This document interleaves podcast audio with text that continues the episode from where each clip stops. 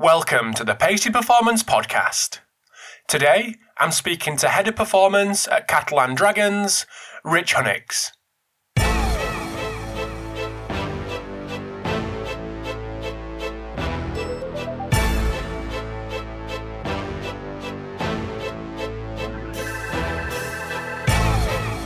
Thanks for tuning in to episode 219 of the Pacey Performance Podcast.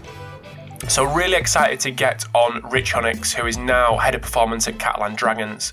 So, I've known Rich for quite a while. Um, specifically, got to know Rich when he was at the RFL, when he was head of performance at the Rugby Football League, and they were going through their tender for a um, wearable partner for a league-wide deal, uh, which would span across all of Super League clubs. So I got to know Rich really well, but uh, I got to know a lot in this episode too. That he actually used to work at the English Institute of Sport, um, worked at Leeds Rhinos. So Richard's done tons across his career and has, has found himself in France, which is really exciting for him and the family. So we discuss a lot about that in this episode.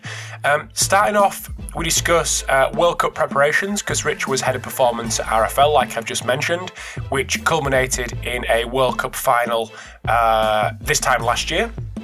Then we discussed the move to France. Then we discussed the league-wide deal, uh, the wearable deal, and uh, why that why that was uh, put in place, and the support that was um, that was structured around that deal. So really exciting uh, episode with Rich. Really glad I finally got a chance to speak to him. I can't believe it took this long for me to get in touch. But I hope you enjoyed the chat with Rich Hunwicks whatever message the players got from the head coach and from myself was consistently the same. We we're completely transparent about what we were trying to do. So if I was saying very, very simply, we're going to need to run fast today, guys. I need max effort from you. I need to see you really pushing the numbers to get some speed exposure. The coach was saying the same thing.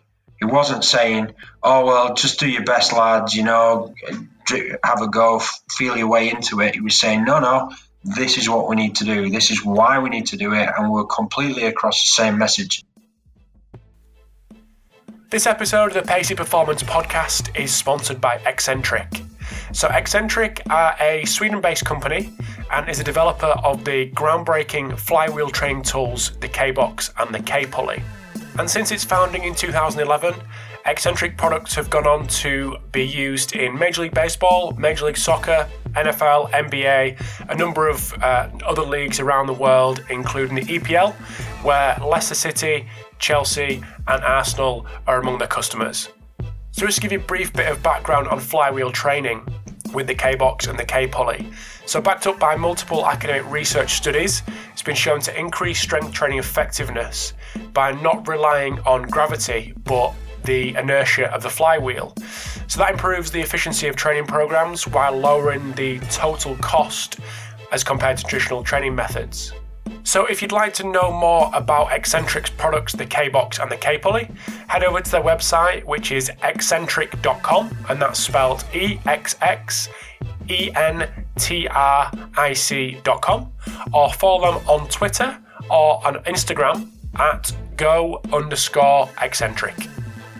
This episode of the Pacey Performance Podcast is also sponsored by iMeasureU, who are a world leading inertial sensor and software platform which is able to quantify body movement and workload metrics in the field.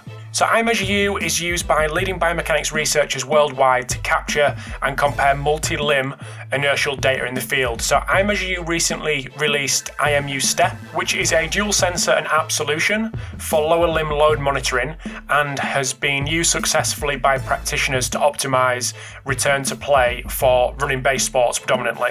So, unlike GPS, IMU Step focuses on lower limb musculoskeletal load and works via two really small synchronized high frequency tibial worn sensors. And these sensors can quantify three dimensional force of every step an athlete takes, precise left and right limb load asymmetry, and cumulative bone load. So iMeasure was founded by leading biomechanist Dr. Thor Besier and was acquired by Vicon last year in 2017. So iMeasure works with military, Olympic, pro and collegiate coaches and counts the Australian Institute of Sport, uh, Philadelphia 76ers, and Harvard University as some of their clients.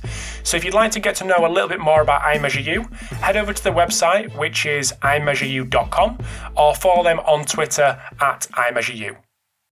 So without further ado, over to the episode with Rich Hunwicks. Thanks for tuning in to the Pacey Performance podcast. So I'm delighted this afternoon to welcome Rich Hunwicks, who is head of performance at Catalan Dragons. So welcome to the podcast, Rich. Finally. Thank you for having me, Rob. Yeah, it's been a while, so I appreciate you having me on. I hope you didn't think I was um, I was avoiding you. Definitely not. Hundred percent not.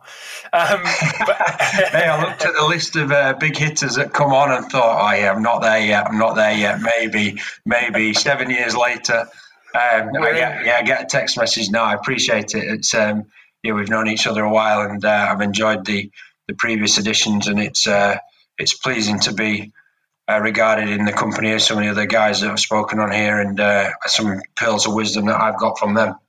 Absolutely, thanks, mate. So, anyone that doesn't know who you are, I just want to give us your your story from you know maybe starting way back and then and then to the present day.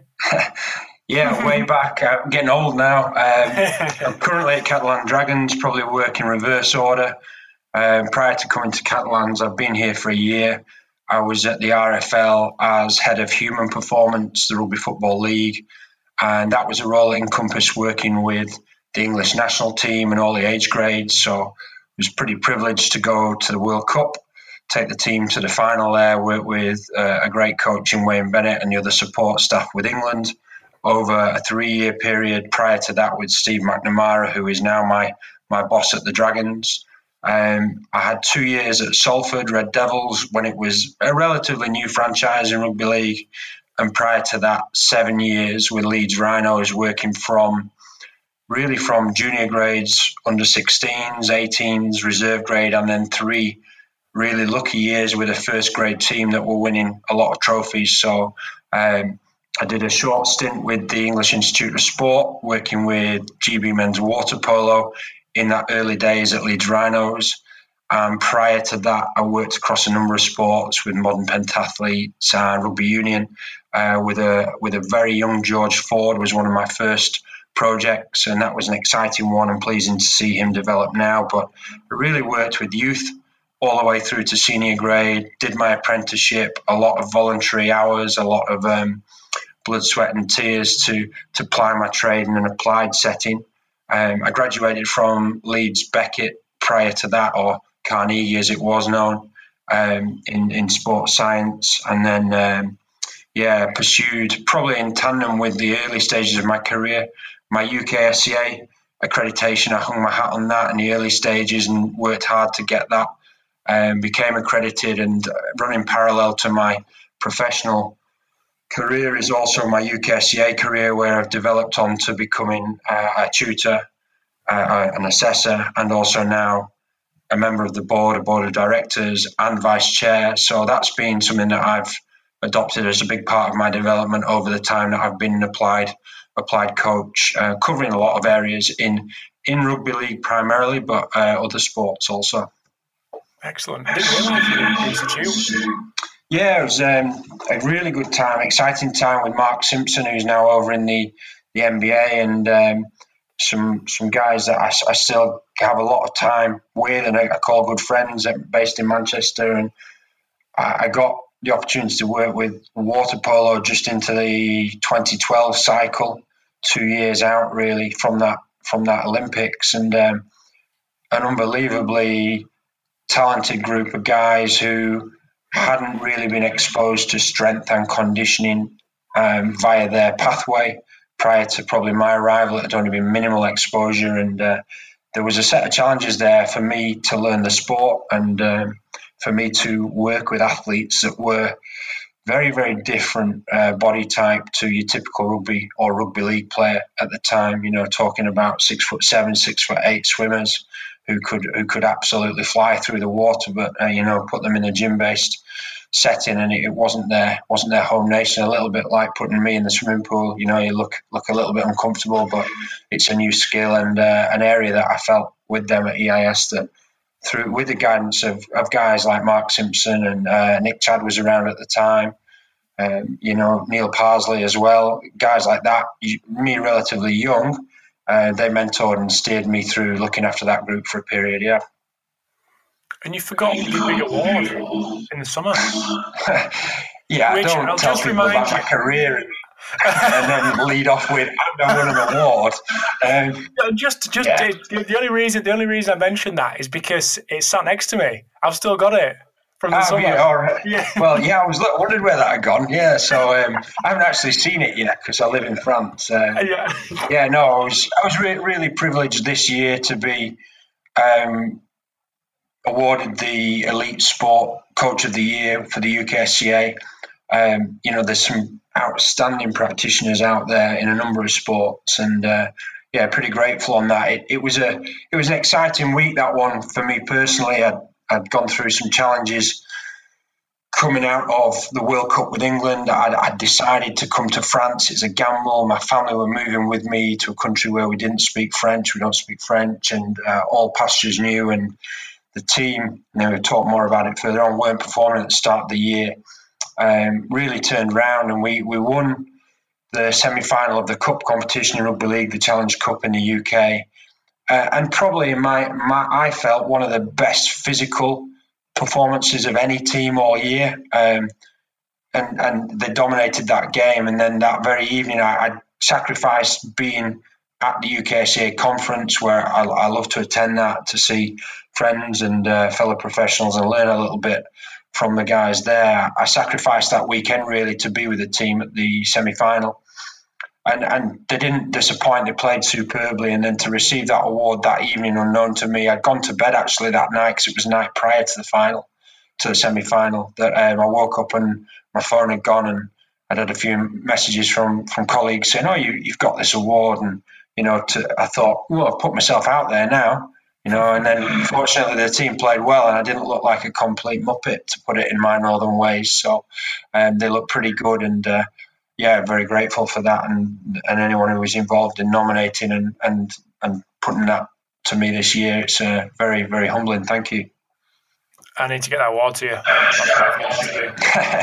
yeah, I haven't got any others, so I need it. Yeah, I need one of them, Anton, please. Yeah. So let's take it back to before the World Cup. So the build up to that World Cup, what was the expectation from a, uh, an internal point of view leading up to that? Was it to win it? Yeah, in, internally within the England setup, with the quality of players that it was lucky enough to work with, we felt we had every opportunity to challenge, and every anything other than a final appearance probably would have been a big disappointment for us. Um, certainly felt that through the preparation that we put in, meticulous preparation to the tournament, that we were set up to be um, to have every chance of going to the final and winning. As it turned out, yes, we we made the final against Australia. Anyone who follows, if even if you don't follow rugby league and you're a rugby fan or a practitioner, if you get a chance to see the semi-final, World Cup semi-final, which was England versus Tonga in Auckland, uh, it's one of the life experiences I'll never forget. As a big game goes, uh, you know, sea of red, sea of Tongan people in Auckland I've never heard anything as loud, and the team came through with really a last minute win to get to the final. Um, and we, we played Australia in the final. I haven't watched the game back from the final, it's a bit of a blur, but the abiding memory for me was uh, being on the touchline as Sam Burgess came off for a rest, and we're walking down the touchline as uh, one of the centres, Kallum Watkins, broke for the try line, and he just got ankle tapped, and could see right behind it. And there was a momentary rise of he's broke through, we're going to win this game, to and within that nanosecond of an ankle tap, probably the realization that we're not going to get this. Um, and, you know, it, it's fine margins in the game itself. I came away very disappointed, we all did, but probably felt that it wasn't through the lack of preparation, physical preparation, management of the players that we'd lost the game. If we'd gone a bit longer, I felt we, we probably were a stronger team. But you take your chances, and that's the way it goes. So, um, you know, I came away on review of the tournament from a physical preparation perspective, thinking actually, yeah, did done the players justice, which is what my job was in that setting to make sure they had everything they needed physically to be able to perform to the very best. So um, it, it was pleasing back back through the months and months of planning when people think who aren't in the industry, well, England play seven or eight times a year. What do you do for the rest of the year? Anyone in our industry knows that really delivery is probably the easiest part. Um, the preparation that goes into what we do and the planning is the key, I would say. So that meticulous preparation that you mentioned, what kind of things, what kind of work were you doing on the on the back end before the players even got there to make sure yeah. that you had the best chance? Yeah.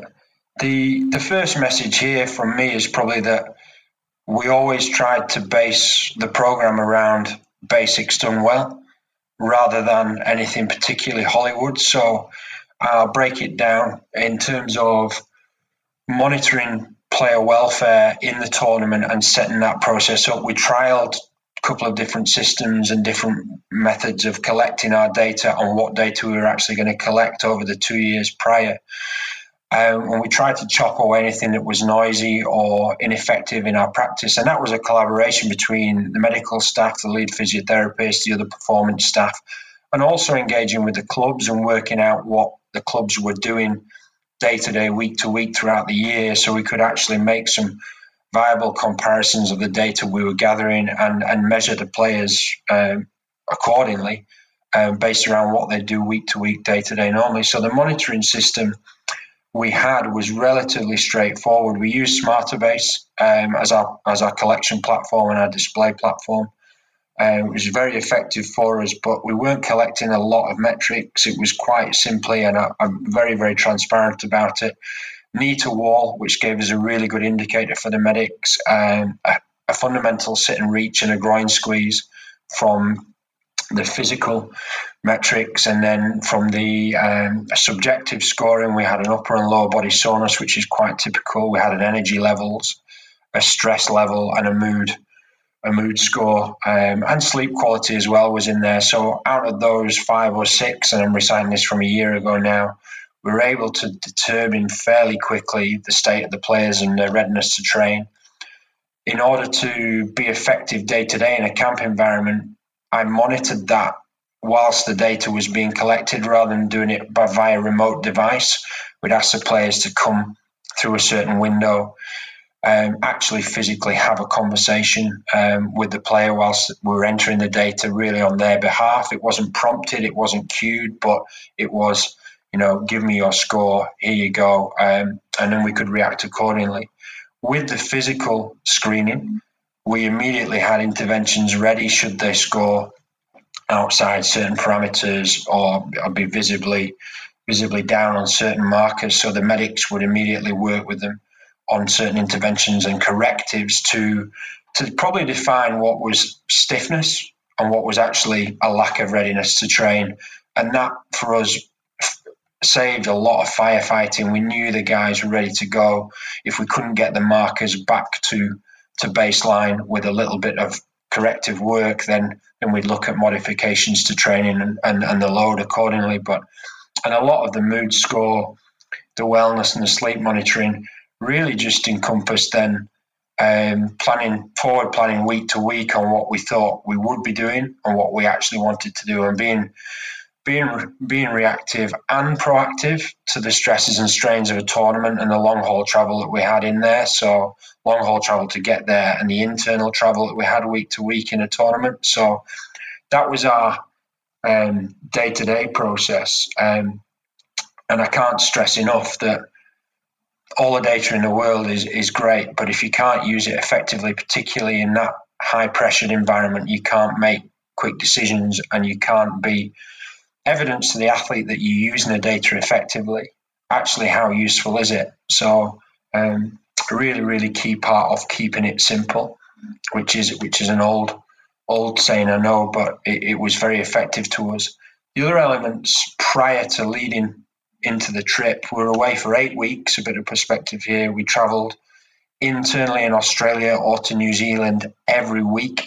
So we had a, a reasonably long flight at the end of each week prior to the next game. So we didn't have an easy schedule in that respect. So a lot of the work went into traveling comfortably, traveling effectively, and managing our nutritional strategies around our travel.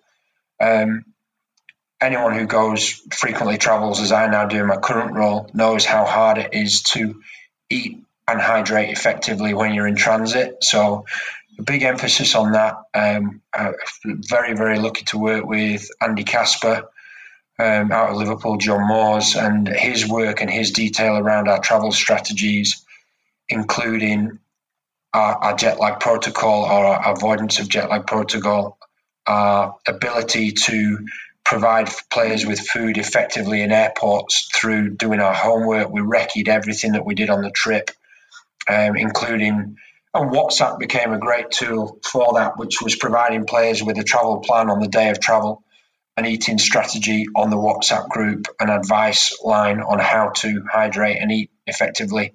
And because we we're working with good professionals, they generally followed it to the letter, and we had minimal problems with anything associated with that. The other part that's worth mentioning is that I travelled to Australia two years prior with England Academy, and part of that process was actually a case study for the World Cup, which was how to train and prepare post long haul travel for an international rugby league squad. And um, a lot of my findings from that actually formed our practice for the World Cup. Um, and that will be published, all being well, later early part of next year that will be published. Um, so anyone who's got interest in that, that will be published as part of my further studies, and um, it informed a lot of what we're doing. So nutrition strategies, yeah, travel, avoidance of jet lag, sleep, um, sleep at the right times, use of simple supplementation, um, use of melatonin to assist with sleep. We didn't go as far as things like white light. Um, didn't feel like that was probably warranted or part of our budget plans. And and it, let's be really plain about this. England Rugby League isn't a sport with a huge budget line. Um, so being realistic with the money that we had to spend, what could we what could we do effectively? And simplistic interventions like compression wear for travel, high quality compression wear work well for us. Um, yeah, managing hydration intake, monitoring hydration, and um, making sure that we reacted to the data that we gathered day to day, week to week for the guys, helped our training plan and our periodization through the eight weeks to peak at the final.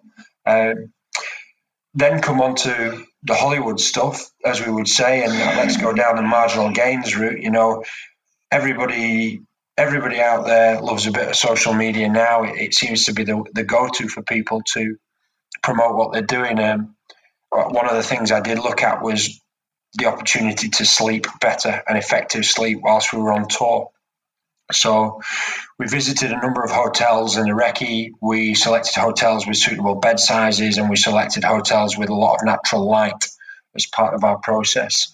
Um, we also collaborated with a company, a bed supplier, who provided us with mattress toppers and pillows that were heat dissipating for Australia at that time of year to allow the players to cool and to be comfortable in transit and sleep. Uh, it was a mixed, it wasn't enforced um, intervention. We didn't insist to the players that they did it, but a number of the players liked the idea of having bespoke pillows uh, and mattress toppers, which um, I think I'm going to give John Bateman, one of the squad members, a lot of credit. He hug, hugged onto his pillow for eight weeks like you've never seen a man. So um, that that made him comfortable. That helped with sleep that to me was a little win in in making him recover and be fresh to perform. So other players, however, were more than happy with with the normal hotel bed and, and the normal pillows. But it was just something that allowed them to to individualize what they did, but covered a base for us in terms of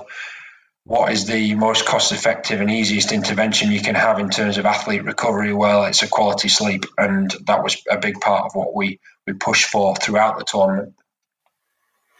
What uh, what company did you go for for the compression garments? The only reason I ask is there's so many out there. Um, it just might be good for people to know what you went with, if that's all right for sharing. Yeah, absolutely. Um, I, have long been an advocate of body science, who are based in in Brisbane. in Australia. Um, I believe they produce their Australian made garments. I believe they produce the best quality fitted garments. Uh, I've been you know an acquaintance of body science and the and the owners of body science for a number of years through the sport and um, it made sense based on player feedback and I'll put it out there other companies offered England a lot of complementary product and you see this all the time uh, my feeling was, and this was the same with all of our supplementation that we did, was we wanted the best possible product rather than the most amount of average product for the players. Our values with the England team were let's give them the best. So if it means going out and finding the best supplier, in my opinion, and based on player buy-in and feedback, Body Science allowed us to do that. And I think the team is still using, they are still using the garments now. Um, due to the quality. Um, and if you've got that, whether there's evidence on a research paper or there's a placebo effect, for me, it has value if the players are buying into wearing and, um, you know, acting accordingly to the intervention that it requires. So that that was a reason really for going with in, in over that over that period. Yeah. So another question going back to the readiness side of things. So you you weren't doing anything via remote device. They weren't filling the, the questionnaires at home because you wanted to get face to face and ask them to well to create the conversation in in front of you guys. Well, was that was that the only reason for doing that, or was there other reasons for not having them do it remotely? Yeah, it was it was the main driver. Um, I've over the years that I've been coaching, I, have been exposed to a lot of different technologies, and in the rugby league role, was approached by a number of companies who promised the world via remote device and apps, etc. But if you've got exposure to, if you've got your athlete on tap or athletes, and we were all living in a hotel together, an opportunity to see them and speak to them, you cannot, in my opinion, be having a conversation driven off the data because no matter what you do, if you receive a sheet of data, and I've had one today at the end of training in the current environment, it is just a sheet of numbers. Until you probe further into that data and actually ask the individual, you don't really get the true story because there could be any number of reasons. For example, sleep disturbance could could have occurred. It could be agitation. It could be overtraining. It could be dietary based it could just be they'd seen a scary movie and were feeling anxious overnight, as daft as it sounds. Or it could be they've got a newborn child in a home environment and that sleep is severely affecting what they're able to do and produce.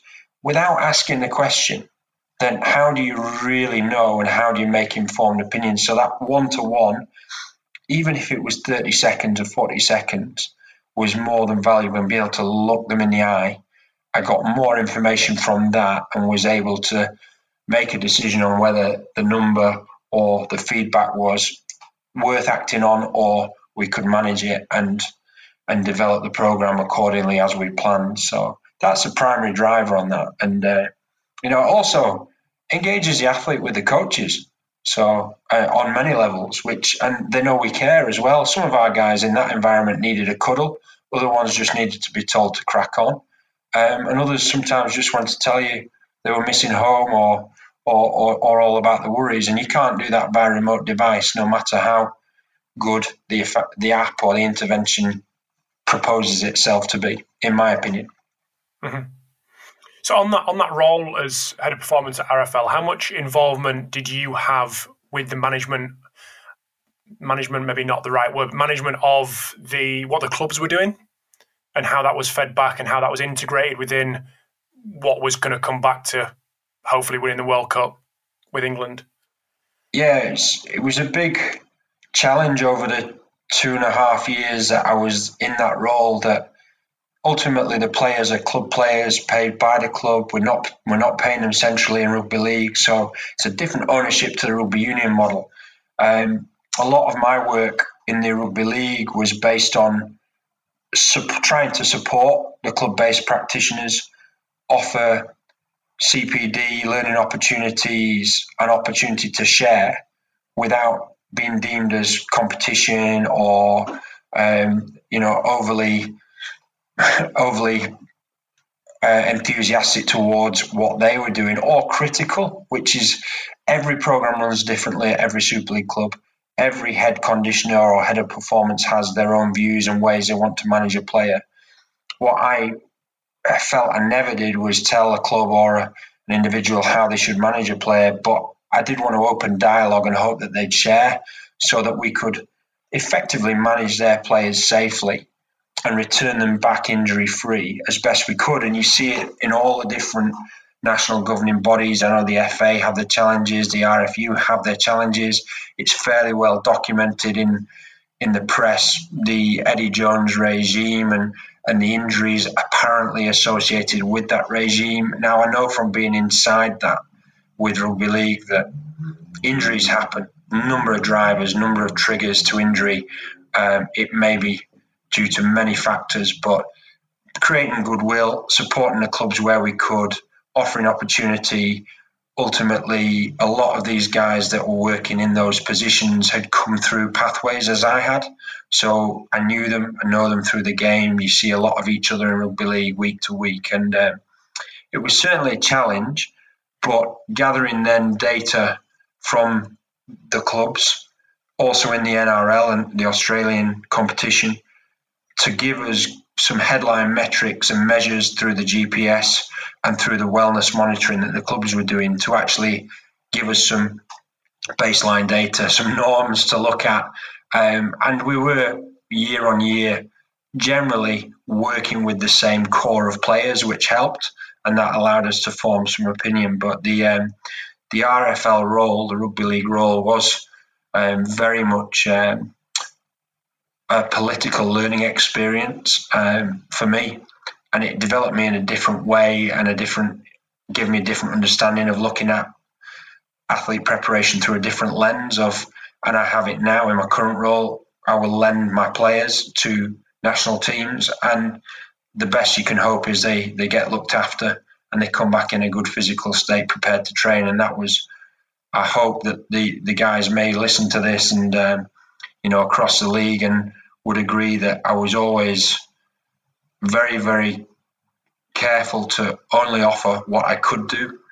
Be a man of my word, which is a key principle in, in, in our industry, I believe. Be a man of your word and actually offer the feedback, give the feedback and the data, be very transparent about what we gathered and why and what our training plan was and why over the period that I was I was in that role so that um, we could work together moving forward. And ultimately, you know, it was it ebbed and flowed, and it was a challenge, but it worked fairly successfully. Again, going back to simplicity in, in our GPS metrics, our wellness monitoring, our readiness to train approach, and our medical care of the players.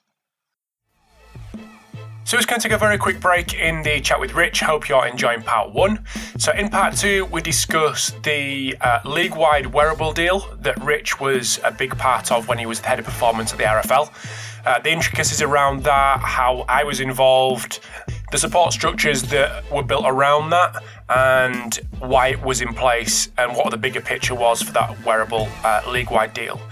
But just before we do get into part two with Rich, I want to say a big thanks to Black Box Fitness for sponsoring this episode today.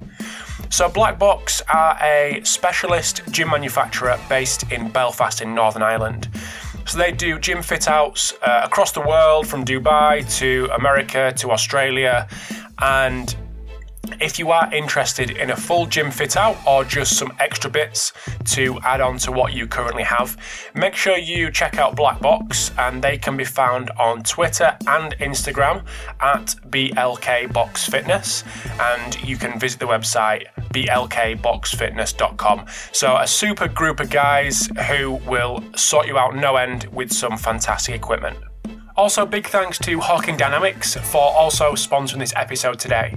So, Hawkin Dynamics offer the world's first wireless force plate testing system.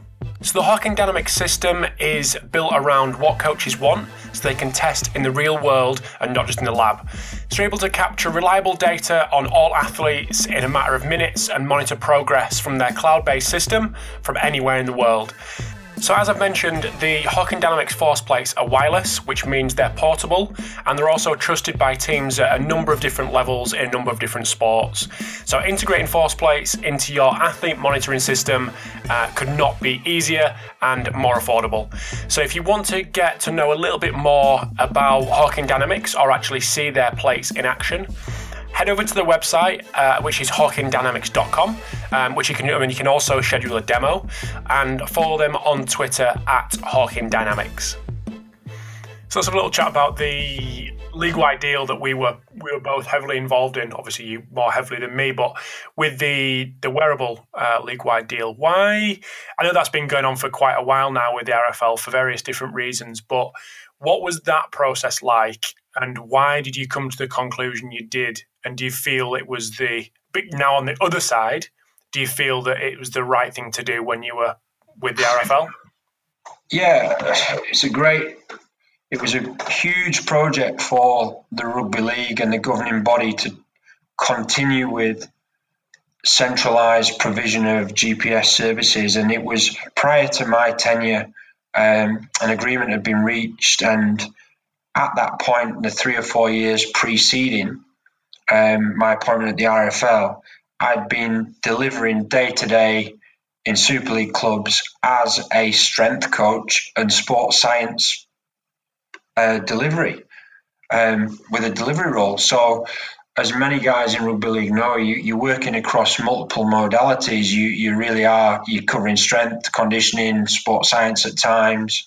You, it's sometimes difficult to be to be a real specialist because you're covering different areas. And I knew firsthand with the GPS system about the challenges with it, not only at my in my environment, but the other clubs and speaking to to my peers and all of the feedback that and the experience I had said to me that we need a system and we need technology in the sport that allows us to collect data effectively, efficiently, and every time without fail to allow us then to spend time actually analysing and acting upon the data.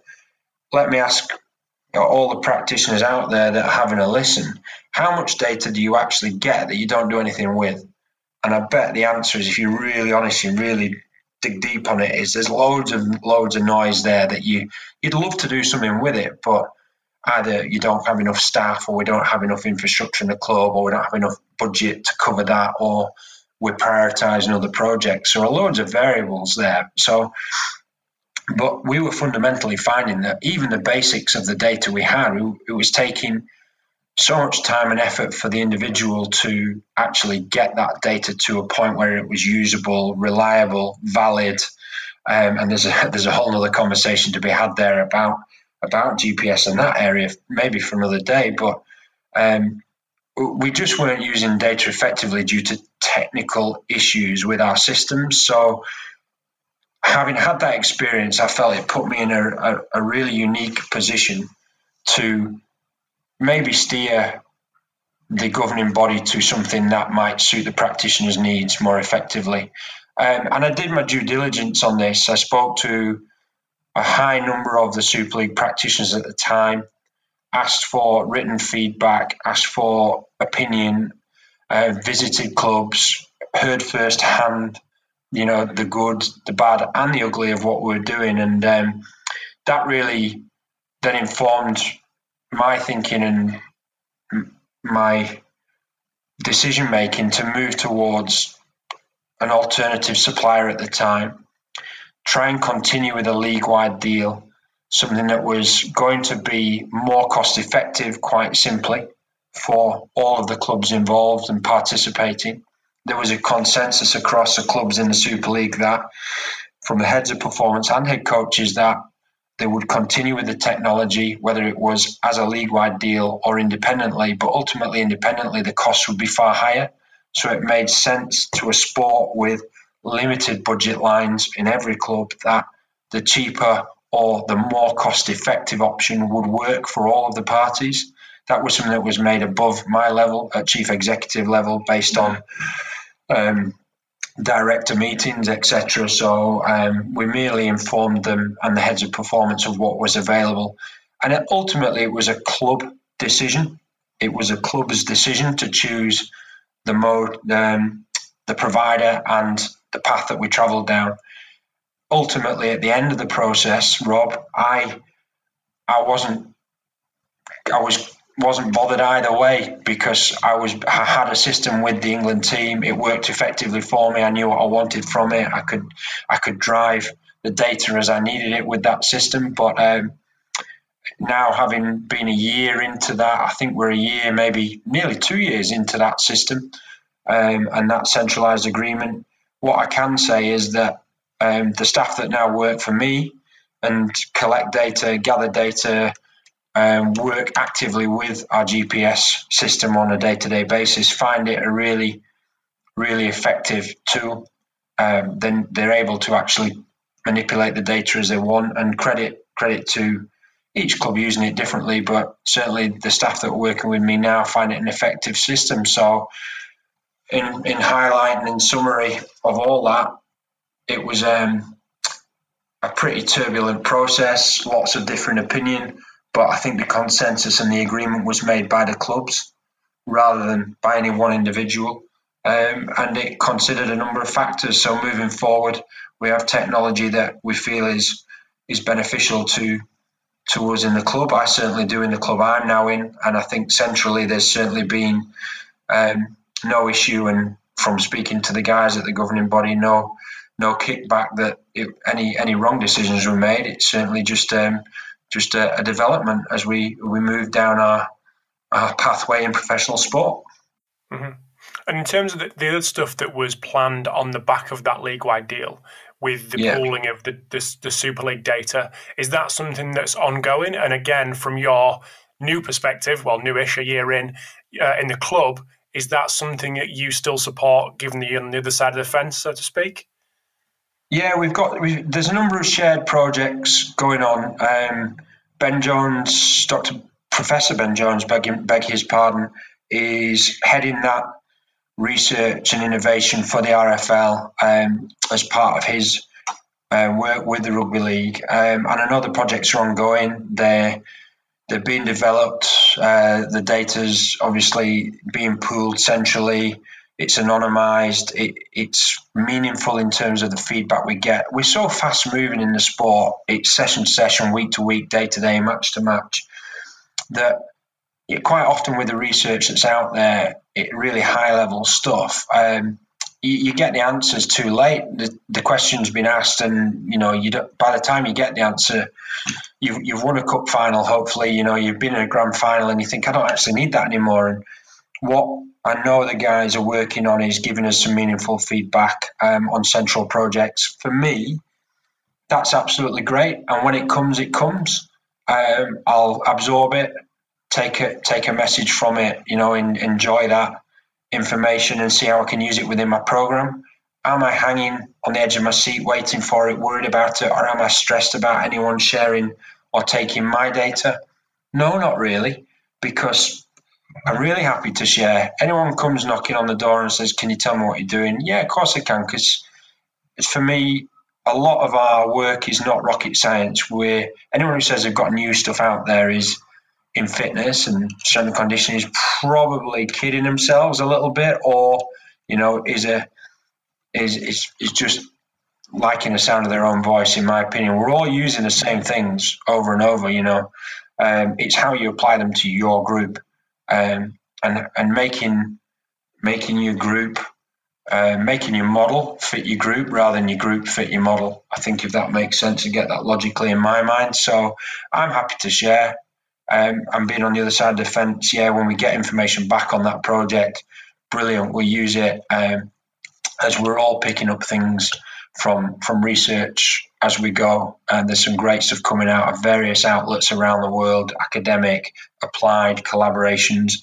The more of that, the better, and the more of it that we can use and is actually applicable to the day-to-day workings that we have rather than a lab-based project. Um, and I think there's a lot more out there now, particularly in rugby and football, that we can use um, the better for me. And that's only going to enhance how we care for our athletes and and the strategies that we implement day to day.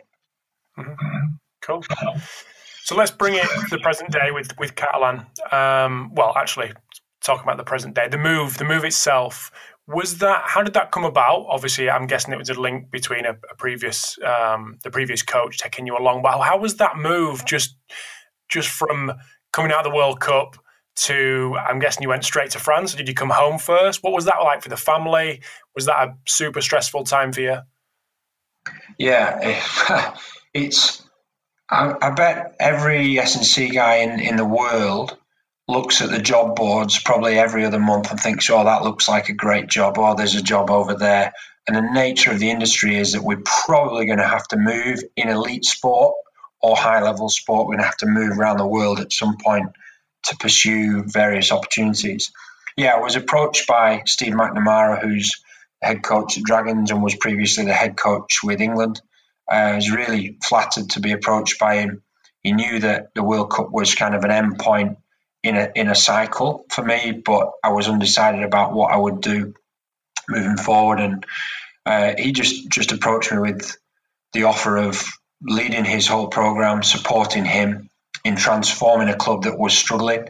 Um, and six months prior, um, just go back a little bit in August of that year, I'd been offered an opportunity at Brisbane Broncos with the guys that I, I regard very highly there. And I was actually getting married the week that I got offered that role um, and super stressful. My wife, bless her, said, Yeah, I support you. We'll go to Australia. But we just couldn't quite agree at the at the end point, and it was it was no one's fault. It was just um, wasn't meant to be. So I've got two young children, they're four and six, and um, my precedence and priority was for A, to be professionally challenged and enjoy what I'm doing, but also for my family to be settled and my wife to be to be happy because family family is probably first in my line of my line of thinking. Secondary is my professional career, my athletes that I work with, and what I can do in, in, in the sport to make my athletes better. And then, you know, if you're getting it in that order, you, you're probably doing it the right way, in my opinion. So, um, when we weren't going to Australia, when the French opportunity came up, we thought, well, actually, it's nearby, it's a different challenge. South of France, there are plenty of worse worse places to live. So, again, my wife supported that that um, decision to move, and it was a big decision because I don't speak French. I do a little bit now, but um, didn't speak French, and um, it's really coming into an unknown. A club that were fighting at the bottom of the league the year prior. Wasn't taken on a champion team, was taken on a team that weren't succeeding. So, really a big gamble to go out of my comfort zone, working with an England team that was winning, you know, working with headline acts, big name coaches, staff, guys that were the big hitters to go and work with a French team that perceivedly were, you know, could be down and out the following year, I suppose. So, uh, I came straight back from the World Cup. I had five days at home. My kids recognised my face, and then I went off to France for a week. Um, my wife was still working at the time as a teacher, and she she did incredibly well to keep track of my two and look after things at home whilst I gallivanted around France. And I realised pretty quickly the scale of the task down in France. Um, I had a week back at home at Christmas, and then really from January the first, amid jet lag, fatigue, um, emotional turmoil, you know, missing family, not feeling settled. Um, I bedded in in France and I actually lived with Steve. Uh, we shared a, a, flat for the first nearly three months in France and it was probably the best thing I could have done because we lived, breathed, and slept trying to transform the club. Um, you know, we got on very well. Uh, credit to Steve uh, as a coach, he stuck to his word. And yeah, if you if guys out there find a coach who's going to ask a question, listen to the answer, and then empower you to make the decisions to develop the areas you need to, then grab onto that with both hands. And I've got that with my coach. Um, he's very very supportive. He lets me have full autonomy on the program, and it's it's worth a million dollars really. Um, and we built a trust that trust in the early stages was pretty well tested as we went in the first 11 games with two wins. The preseason was completely disrupted. The very small preseason that we had with we had 17 out of 30 players at the World Cup, so they all arrived late for different nations. Um, and it was really, really, I'm going to use the word schmozzle. It was just chaos. Um, and we're fighting fires all over the place. But we stuck to our principles, stuck to our beliefs, which is sometimes really difficult to do. Being, you know, veering away from what you believe is probably very, very easy to do. And it's probably the hardest thing to stick with when you're finding it tough in strength and conditioning. You might have players with injuries, you might have things that aren't going your way, i.e., results. But the message we gave to the players was stick to the process. Um, that was probably a message that was driven into me by Wayne Bennett probably six months earlier when I told him, or even not even that, a month earlier when I told him that I took this opportunity. Wayne had said to me, Look, whatever you do, stick to your principles. You're good at your job. You're a good practitioner. You know, the players believe in you, but don't compromise your principles. And um, Steve, Steve backed me on that. And through sticking to my principles, my high standards, my expectation, uh, we came through the other side of two from 11. We made the top eight in the competition, which was vital to be playing with the, the top teams. And then the cup run that we had um, got us on the map, really, in terms of going to the semi final. And then to win the Challenge Cup final in that year is probably probably a turnaround that no one expected, and um, you know ultimately pretty pleased with that we achieved something from from an abyss and from a tough place. So when you're saying stick to the process, what was the overall philosophy from within the club, within you and Steve, and how were you translating from what he wanted to see on the pitch to what was going on in your sessions, whether that be on the field, in the gym, um, you know, looking after the players outside. How were you making that connection? Yeah, the the first key to this is that whatever message the players got from the head coach and from myself was consistently the same. We're completely transparent about what we were trying to do. So if I was saying very, very simply, we're going to need to run fast today, guys. I need max effort from you. I need to see you really pushing the numbers to get some speed exposure. The coach was saying the same thing. He wasn't saying, "Oh well, just do your best, lads. You know, have a go, feel your way into it." He was saying, "No, no, this is what we need to do. This is why we need to do it, and we're completely across the same message." The same for me, technically and tactically, as a head of performance. I had to absorb a lot of the way the coach wanted the team to play we wanted them to look and what his expectations were. So I molded the program really last year around the team becoming lighter, leaner, and fitter. Um, and what we didn't try and do, and I would tell this to Steve repeatedly, was try and do everything at once. We agreed that we could be lighter and leaner, therefore more effective and quicker around the field more effective with the minutes we could play. I tailored all of my work around getting the team fitter. Um, stronger was important last year, but it wasn't our absolute priority. It's become more of a, a prevalence in our program this year. Um, we play week to week. There's 28 games in, in the competitive season as a minimum. Um, you know, periodizing strategically, tactical periodization, use what phrase you want to make sure that we were still developing in the first half of the year and not regressing um, and not not only maintaining but developing was something that had to get buy-in from him. So training volume, regulation of training intensity, making sure that everything was was on par. So primarily, first it was fitter um, and not compromising on that, and then secondary secondary being stronger through all of the process the key thing and the key message, the headline message was if we're not getting better from doing something, whether it be stretching, I'm going to throw foam rolling in there, um, whether it be lifting a weight a certain way, whether it be running a certain drill, if it wasn't making us better, we were critically reflective of what we're doing and not being afraid to say, no, nah, that's absolute garbage or not useful for our group. Let's cut it out and do something that is effective. And through being pretty robust in in that process and being pretty um, probably the phrase is probably pretty robust personally as well to take a bit of criticism. I was happy for the coach to say, you know, I don't like that. I don't want it to work like that. You know, rationalize with me, tell me what you want and why, and I can understand it.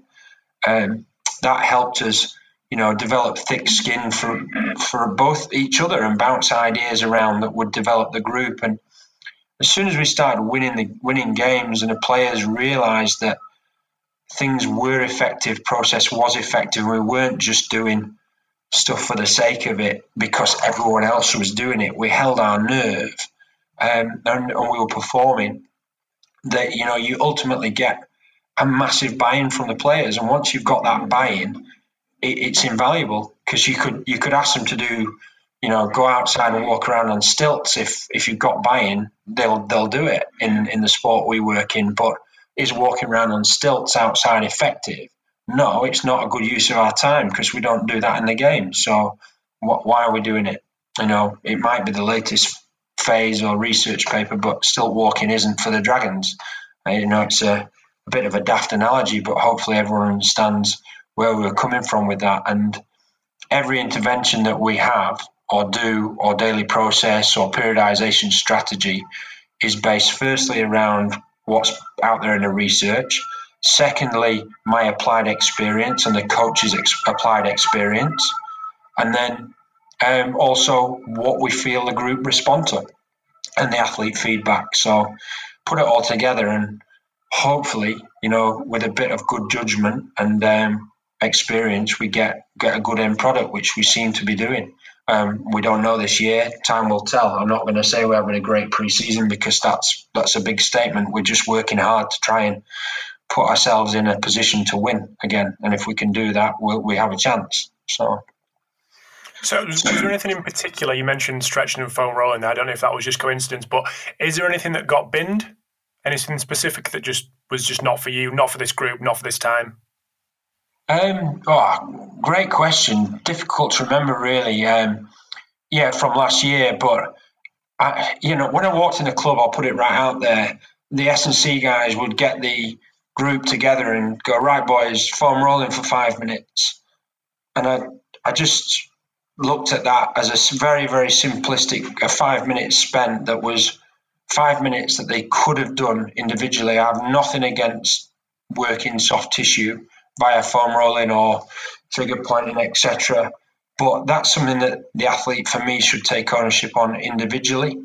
So five minutes spent chit chatting. Some guys doing it effectively, some guys doing it ineffectively. You know, touching a quad for three minutes, going onto a calf, really only working one leg, not the other. Just looked at it and thought, we have so limited time in our competitive season with the players why is that five minutes well spent? So um, I, I, basically, yeah, that was one. It got binned, and I said, I've got no no problem with you doing it, but you do it prior to the session. So we allocate time for the guys to do individual preparation, which may seem really common sense to everyone out there, and it is simple. But then we would replace that five minutes with something that linked effectively in a functional manner to the weightlifting session we're about to do, for example. So if we're on a lower limb session, predominantly lower body strength session, where we're working through mobility and dynamic movements and derivatives of the lifts we're doing that would get them into effective shapes and positions within that five minutes and prepared to lift. Yes, tick, effective warm up, effective preparation, and adding value to what we're doing rather than just doing things for the sake of it. So, probably that was one um, you know, making sure. And then the other thing was making the training week flow.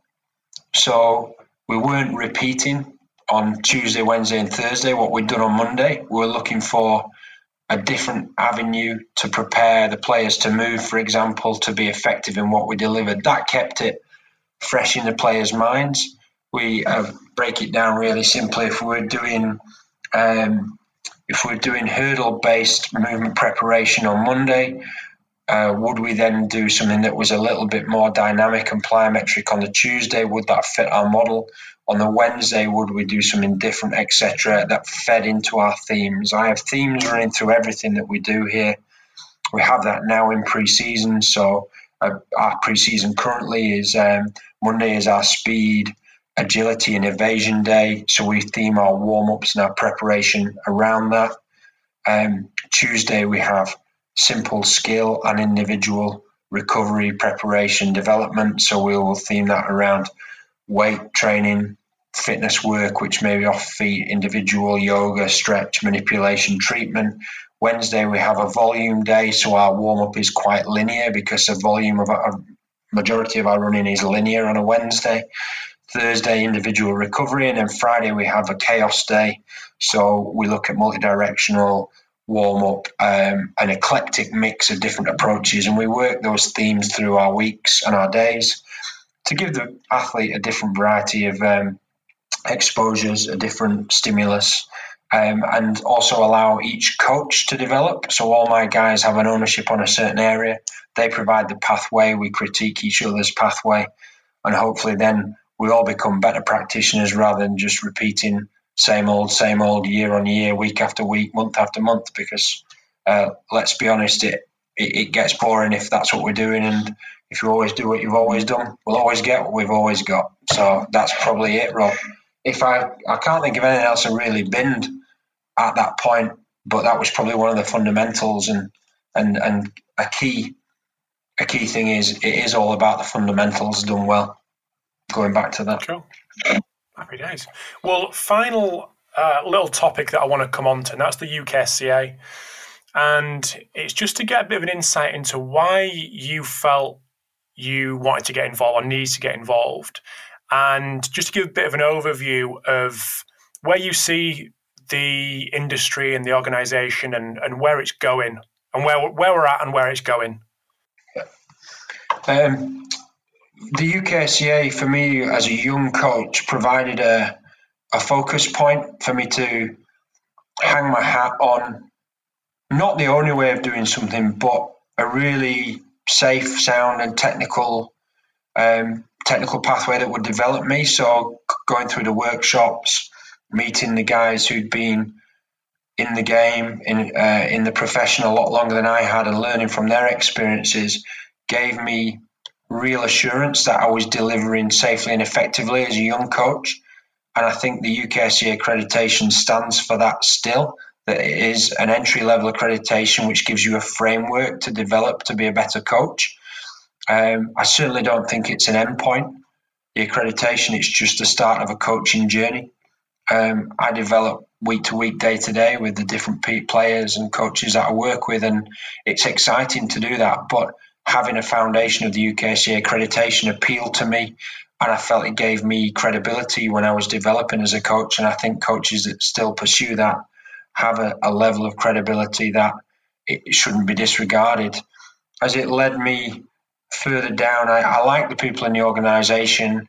I also saw that elite sport wasn't particularly well represented, and I, I had an ambition to be to develop as an, as an elite sport coach and wasn't particularly well represented with the UKSCA at the time. So I, I pursued the option to become, uh, on application, a, a tutor and then an assessor and I really enjoyed that process because I'd had some negative experience with the UKSCA in the early days as well through the assessment. I found it pretty difficult. I didn't pass it first time. Um, I don't mind putting it out there, and I know a lot of people. The pass rate is is fairly low, and it's a tough accreditation to get. Um, and I wanted to be part of developing other coaches and supporting that process, either via a workshop and my preference really is uh, the periodization workshops because I live and breathe that stuff. I love I love delivering it. I like sharing. So, and then assessing, giving people a good experience of the assessment and being fair with them and giving feedback that was constructive. So, and it's been exciting that there's a young um, um, and really knowledgeable bunch of tutors, assessors around the industry now who are involved in UKSCA, and it's always growing. In terms of the board, to get voted onto the board of directors was was really humbling and pleasing. The board's evolved. Pete McKnight led the board for a number of years brilliantly, and um, Sarah Kilroy, who's involved in the administrative side of the business, does far more than most members of the UKSCA would ever understand. Um, she really drives and supports the function of the organisation. we now have a board that's a fairly diverse spread of academic and professional or applied sports coaching, uh, headed up by Chris Bishop, who's the chair, and to be part of that group that's really embracing a number of projects and um, and pushing forward the boundaries of what we can do with supporting coaches who are in any line of sport in academia or young fitness professionals that maybe want to be involved in strength and conditioning or would like to use the title and use it effectively. The developments that are going on with CIMSPA um, in, that are happening there are all exciting for the industry. Um, every coach and every individual will have a different pathway. There's no right or wrong, but being able to go to a a reference point in that pathway, whether you choose to be in elite sport, general population, amateur sport, you know, leisure trainer, they're all very, very, very valuable in the industry we work in. Um, and they should be embraced, and it allows a, a reference point for all of those members or associate members or individuals interested to be be supported. And the, the most pleasing thing is through the work that's happening, um, is the way that we're we're now able to share what we're doing, and there's been a huge amount of effort gone into that. And if I'd say to anyone out there who doesn't know what the UKSCA is doing, what the headline projects are, would be either pick up the journal and get a read, or drop an email to the office, and gladly you'll get a response from the office, or speak to one of the members or, or one of the board about the projects that are ongoing because we're all there trying to develop the industry and get the industry and the practitioners the status that they probably deserve. From when I first started, when it was it was really regarded as oh you'll do that for free because you're not really qualified. Well, actually, I am really qualified. I've spent as much time at university as most doctors, so why shouldn't we be regarded as specialists? Or if I'm not that well accredited, I have the opportunity to develop to become accredited and qualified um, and to support the applied practice that I have. So, um, hopefully, in a nutshell, that, that sums up an exciting time for the UKSCA and the projects that are, in, are ongoing. And we, you know, with the advent again of social media, we're able to share that. Um, we, we're very, very conscious as an organisation that we're not going to please everyone, but um, in terms of trying to develop. The intentions are very, very, very, very good willed, and there's a lot of opportunity to contribute. If you're out there and you think, I'd like to get involved with a project or I have an opinion, if it's a constructive opinion, this is one, I'll give this one to everybody. This is one my mum used to tell me all the time. If you've got nothing good to say, don't say it. Well, probably right. If you've got something constructive to give us, anyone, um, I challenge most coaches out there would be happy to hear it because constructive criticism or constructive advice can only develop whatever we're doing. And that should go from a weights program to a conditioning session to a policy to a league wide deal to a research project to a governing body's um, headline objective for a year so or for a three to five year plan. And if there's something constructive to be added, bring it to the table. That's what we're all about, I think, at this stage with a young dynamic board that's really trying to add to the work that's been done previously. Love it. Thank you for that. Appreciate that. Um, so, where can, just to bring it to a, a, bit of an end, and honestly, really appreciate the insight from the World Cup to what you're doing at Catalan to the stuff on the UKSCA, which I think is really valuable for people to hear, especially from someone inside the inside the machine, obviously like you are. But where can where can people contact you on social media, what's the best place? You Twitter um, guy, Instagram? Yeah, I, I'll be honest with you, all listeners out there. I don't mind a bit of book face, but that's more family stuff. Um, I'm not a massive Twitter guy, but probably yeah at Rich Hunwicks, which is H U N W I C K S at Rich Hunwicks. You know, DM me on there. I, am not up to speed with Insta. I'm too busy running after kids when I've got some free time, you know. And uh, my daughter will tell me more about Insta than I could tell you. But um, yeah, at Rich Hunwicks, um, I'm always happy to connect. I really value um, everyone's opinions out there, and uh, yeah, it's exciting times. Um, anybody who wants to come and see me at the Dragons, be involved, come in the summer, get a suntan. Um, one little story for, for everyone out there, all the young coaches or anyone aspiring. I had a young kid who came for 10 days voluntary off his own back. He, he contacted me through a through a friend, a, a good friend and practitioner, John Noonan, who's at Everton, and uh, he said, "Can I come spend ten days with you? I just want to watch. I want to be involved. I'm happy to coach. I'll wash the water bottles, whatever you want." And um, so I arranged for the kid to come, um, young man to come. Um, he funded his own trip. Uh, I put him in accommodation through the club as a favour. Within a day, I realised he was one of the most hardworking young fellas I'd met. So he came and stayed with my family um, got involved with my life down here in France, and um, subsequently he, he left after the 10 days. The players loved him, he embraced the environment, and we were able to offer him a job at the start of this year and give him a really a really quality for first time full time opportunity.